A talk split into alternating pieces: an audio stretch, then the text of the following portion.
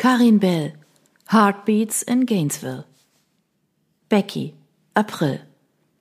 Sie liebte das Kochen. Sie liebte den Duft, den das Essen verströmte, wenn es in der Pfanne brutzelte, und die nahezu meditative Ruhe, die sie beim Schneiden der Zutaten empfand. Aber noch mehr liebte Becky Walker den Moment, wenn sich die ganze Familie am Esstisch versammelte, um gemeinsam zu essen und zu lachen. Sie erinnerte sich an die seltenen, dafür besonderen Restaurantbesuche, an all die Köstlichkeiten, die sie selbst liebevoll aufgetischt hatte, sowie an ausgelassene Feiern. Und davon hatte es viele gegeben. Geburtstage, Hochzeitstage, College-Abschlussfeiern, Barbecues und Weihnachtsfeste. All diese Augenblicke hatten Becky einen Entschluss fassen lassen. Sie griff nach dem Kugelschreiber und beschriftete einen der Aufkleber, die sie normalerweise für selbst eingekochte Marmelade verwendete.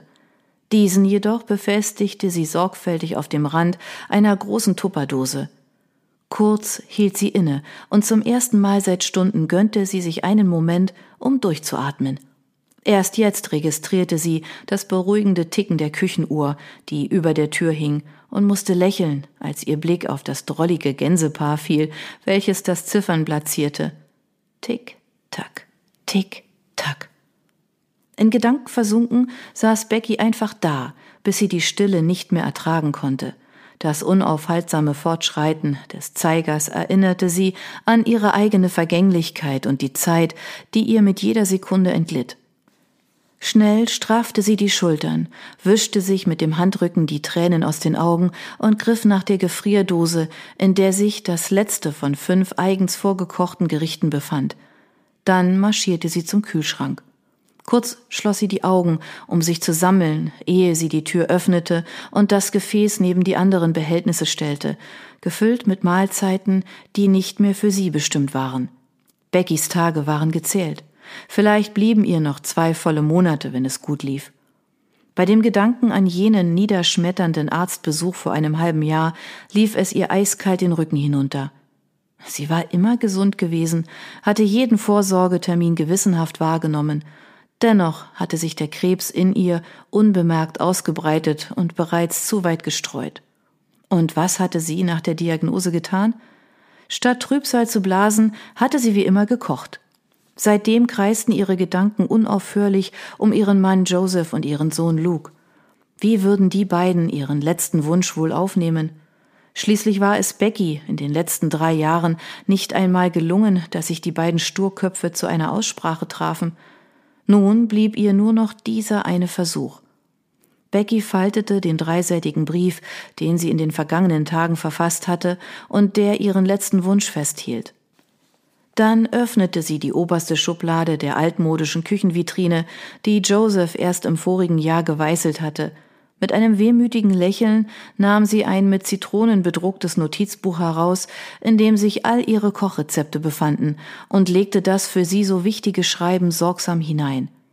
Sie hatte es endlich geschafft und ihre Vorbereitungen abgeschlossen. Jetzt konnte sie nur darauf vertrauen, dass ihr Plan auch aufging. eins Einen Monat später. Als Luke das Ortseingangsschild von Gainesville, Pennsylvania, passierte, schien es fast so, als ob er nie von zu Hause fort gewesen wäre. Bis auf kleinere Schönheitsreparaturen oder einen frischen Anstrich hier und da bemerkte er auf den ersten Blick kaum Veränderungen. Vor dem historischen Rathaus blühten wie eh und je üppige violette Hortensienbüsche und hießen jeden Besucher herzlich willkommen. Auch Luke hatte sich dem Anschein nach, zumindest rein äußerlich, kaum verändert. Er fuhr immer noch seinen hellblauen Chevy Pickup und hörte während der Fahrt am liebsten Country-Musik. Sein Gesicht verdüsterte sich. Sogar deswegen hatte er sich damals mit seinem Dad gestritten. Sein alter Herr verstand einfach nicht, warum Luke sein Geld für eine Rostlaube ausgab, die mittlerweile über fünfzig Jahre auf dem Buckel hatte. Aber er hatte sich als Teenager auf den ersten Blick in Roberta, wie er sein Auto liebevoll nannte, verliebt. Er hatte damals etwas Besonderes gewollt, ein Relikt aus vergangenen Zeiten. Auch wenn die alte Lady ab und an launisch war. Für seinen Vater jedoch zählten nur Gegenstände mit praktischem Nutzen. Genauso wenig Verständnis zeigte Joseph Walker für Musik oder dafür, dass sein einziger Sohn viel lieber seine Western-Gitarre bearbeitete als das weitläufige Feld hinter ihrem Haus. Aber das war Luke egal. Sein Dad musste sich damit abfinden, dass aus Luke kein Farmer mehr wurde, der Mais und Kartoffeln anbaute oder jede Viehausstellung im ganzen County besuchte. Doch es hatte eine Zeit gegeben, da hatte er sich Hoffnungen gemacht, das wusste Luke. Als er sich wie jeder kleine Junge für Traktoren interessiert oder sich um das Vieh gekümmert hatte. Allerdings war diese Zeit längst vorbei. Eine vage Erinnerung, die immer mehr verblasste, genauso wie der Lack seines Pickups. Luke drehte das Radio leiser, als ihn plötzlich eine tiefe Traurigkeit überfiel. Er war zum ersten Mal seit langem wieder in Gainesville und anstelle von Blue Jeans und lässigem Shirt trug er heute eine dunkle Hose und ein schwarzes Hemd. Er konnte immer noch nicht glauben, wie schnell sich der Zustand seiner Mom verschlechtert hatte und die Schuldgefühle, dass er nicht eher gekommen war, fraßen ihn beinahe auf. Obwohl auf der Hauptstraße keine Menschenseele zu sehen war, setzte Luke den Blinker, um auf die Straße abzubiegen, die zum Friedhof führte. Der geschotterte Weg war so trocken, dass das Auto eine dicke Staubwolke aufwirbelte, die ihm für einen Moment die Sicht nahm. Schnell drosselte er das Tempo und bremste abrupt ab, als ein tiefes Schlagloch vor ihm auftauchte, das er erst in letzter Minute bemerkte. Nachdem er einen leisen Fluch ausgestoßen hatte, atmete er erleichtert aus. Auf verbogene Felgen oder aufgeschlitzte Reifen konnte er getrost verzichten. Langsam setzte sich der alte Chevy wieder in Bewegung und tuckerte nun nur noch in Schrittgeschwindigkeit weiter. Lukes Blick schweifte währenddessen über das weitläufige Weizenfeld, das sich bis zum Horizont ausbreitete und unter der Mittagssonne golden schimmerte. Er war wieder daheim. Ein Gefühl der Geborgenheit, das er lange nicht mehr gespürt hatte, durchflutete seinen ganzen Körper. Automatisch kurbelte er die Scheibe runter, lehnte sich zurück und ließ seinen Arm aus dem Fenster baumeln. Der leichte Fahrtwind streifte seinen Unterarm, während das Blech unter seiner Hand die Wärme der Sonne abgab. Er konnte den nahenden Sommer beinahe schmecken, als warme Luft ins Wageninnere strömte. Das Knirschen der Reifen auf Kies vermischte sich mit dem sonoren Summen der Insekten, die das Feld bevölkerten, und das laute Zirpen der Grillen weckte in ihm schlagartig Erinnerungen an laue Sommernächte. Sein Blick wanderte zu dem tiefblauen Himmel und sein Herz zog sich schmerzvoll zusammen.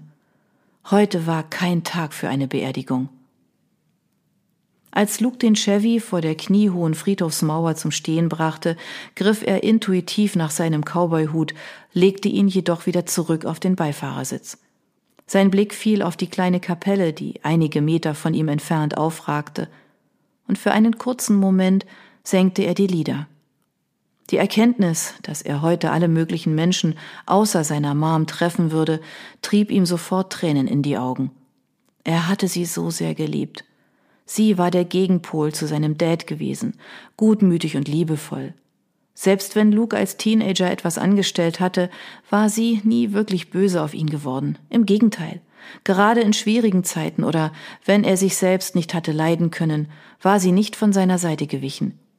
Wie gerne würde er mit ihr noch einmal an ihrem gemütlichen Küchentisch sitzen und ihr beim Backen zusehen, um dann als erster von den Leckereien zu naschen. Irgendwie hatte seine Mom immer ein wenig nach Plätzchenteig gerochen. Einen Moment noch hing er seinen Gedanken nach, dann sammelte Luke sich, stieß die Autotür auf und stieg aus dem Wagen. Im selben Moment trat eine brünette Frau in einem schwarzen Kleid aus der Kapelle. Ihre ganze Körperhaltung strahlte Trauer aus, ihr Kopf war gesenkt. Er erstarrte. Charlotte. Wie oft hatte er in den letzten drei Jahren an sie gedacht und überlegt, ob es richtig gewesen war, die Zelte in Gainesville abzubrechen, um seinen Traum zu leben. Er hatte seine Beziehung für eine ungewisse Karriere geopfert und sich mitten in der Nacht einfach aus dem Staub gemacht. Aber sie hatte ihm keine Wahl gelassen. Sogar jetzt noch stieß in ihm ihre mangelnde Unterstützung von damals bitter auf. Auf den ersten Blick sah seine Ex-Freundin unverändert aus.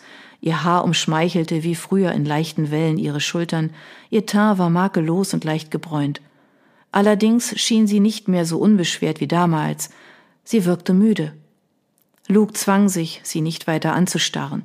Hastig ließ er die Autotür ins Schloss fallen und machte sich, ihren Blick vermeidend, auf in Richtung Kapelle.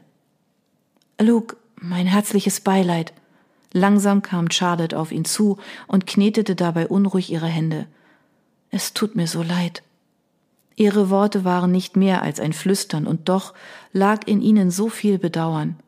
Für einen Moment wirkte es, als wollte sie ihn umarmen, doch sein abschätziger Gesichtsausdruck und seine ablehnende Körperhaltung schienen ihr deutlich zu machen, es zu unterlassen. Schnell ließ Charlotte die Arme sinken und trat einen Schritt zurück. Ohne etwas zu erwidern, ging Luke mit einem knappen Kopfnicken und fest zusammengepressten Lippen an ihr vorbei, denn vor dem Eingang der Kapelle wartete bereits eine junge blonde Frau auf ihn, die kurz nach Charlotte aus dem Gebäude getreten war. Als er die Treppen hinaufging, breitete sich ein liebevolles Lächeln auf seinem Gesicht aus, dann schloss er seine Schwester stürmisch in die Arme. »Hey, Schwesterchen«, flüsterte er liebevoll. »Luke, endlich bist du da?« Ihr ganzer Körper bebte unter ihren Schluchzern. Heiße Tränen liefen ihr über die Wangen. Beschützend strich Luke ihr über den Rücken und redete beruhigend auf sie ein. »Ach, Josie, glaub mir, ich weiß genau, wie du dich fühlst.« Seine kleine Schwester wirkte in diesem Moment so hilflos und verloren, dass es ihm das Herz brach.